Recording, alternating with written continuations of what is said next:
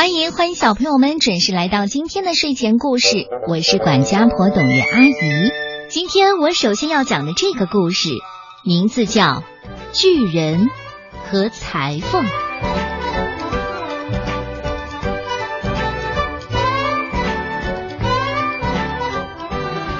有一个裁缝，他没有什么真本领，但是他能吹牛，吹起来啊，能把牛吹上天呢。他特别想周游世界，开开眼界，于是他离开了裁缝店，翻山越岭之后，他一下子在这里，一下子在那里，不停的往前走。有一次，他发现森林深处有一座高高的尖塔，直插云霄。他很好奇，很想看看它的真面目。但等他到了那座塔面前的时候，吓一大跳。这哪里是塔呀，而是一位力大无比的巨人。小裁缝抬起头看看他，再看看自己，自己只有巨人的小指头那么大。小脚丫，你来这里干什么？巨人问小裁缝。巨人的声音很大，像口钟。震得小裁缝的耳朵嗡嗡嗡的作响。哦，我是来森林里找活干的，我就想挣块面包吃。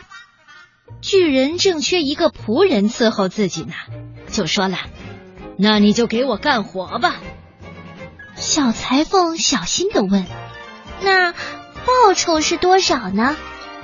一年三百六十五天，今年是闰年，就加一天吧。你要好好的干，怎么样？小裁缝答应了，但他心里却想：这是个可怕的巨人，我得早点溜走才行。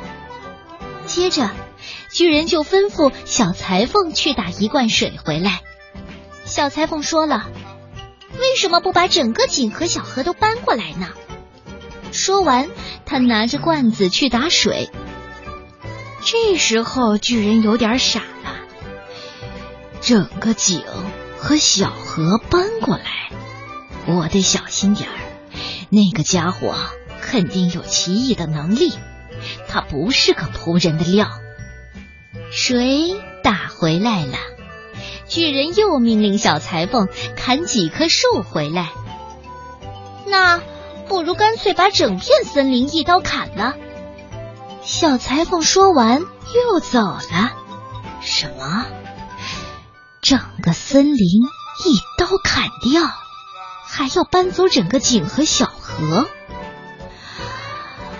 啊！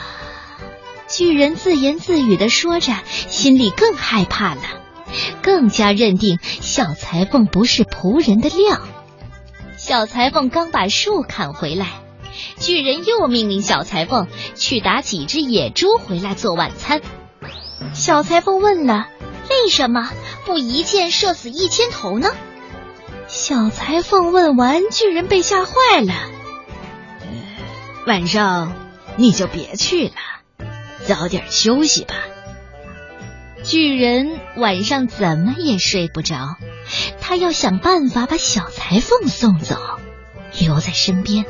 太可怕了！第二天，巨人把小裁缝带到一片沼泽地，那里长满了柳树。巨人让小裁缝爬上一棵柳树，看他能不能压弯。小裁缝屏住呼吸爬了上去，然后一吸气，嗖的一声弹上了天。哦，巨人这一下可高兴了，终于是把他送走喽。小裁缝可真会吹牛啊，把高高的巨人都给吓倒了。孩子们，我认为我们不能像小裁缝那样，而是应该学点真本领，做一个诚实可信的人，对不对？